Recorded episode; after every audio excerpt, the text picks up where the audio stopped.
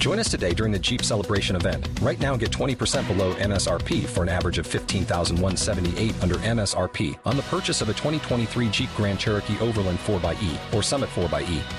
Not compatible with lease offers or with any other consumer incentive offers. 15,178 average based on 20% below average MSRP from all 2023 Grand Cherokee Overland 4xE and Summit 4xE models in dealer stock. Residency restrictions apply. Take retail delivery from dealer stock by 4 1. Jeep is a registered trademark.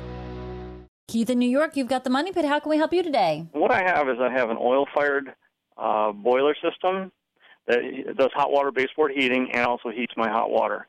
And I have a well. And my question is whether I can actually divert water off of the well system from the boiler and put in an electric hot water heater system because oil is so expensive now. So you want to stop heating your domestic hot water in the boiler and instead heat it via an electric water heater? Yes, whether it's just a regular hot water heater or an instant hot, and that doesn't concern me, but I want to try using a little less oil. Um, you absolutely can do that.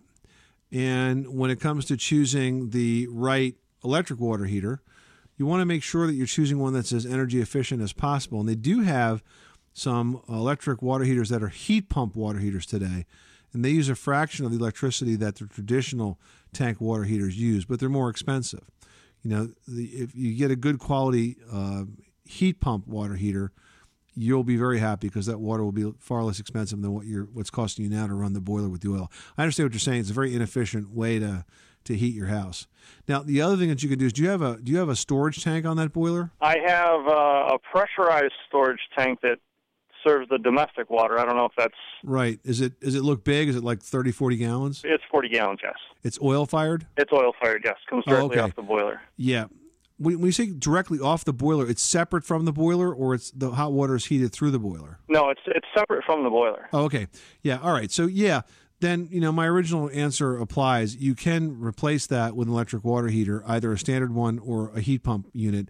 If you can't afford the heat pump unit and you're going to use the standard electric water heater, make sure you put it on a timer because you don't need to run it 24 seven. You could set it to go off in, in, in the middle of the night. Oh, okay. That, yeah, that's that's yeah, that would be very good. Okay. Yeah, I appreciate that. Thank you very much. You're welcome, Keith. Thanks so much for calling us at 888 Money Pit. Waiting on a tax return? Hopefully, it ends up in your hands. Fraudulent tax returns due to identity theft increased by 30% in 2023. If you're in a bind this tax season, LifeLock can help.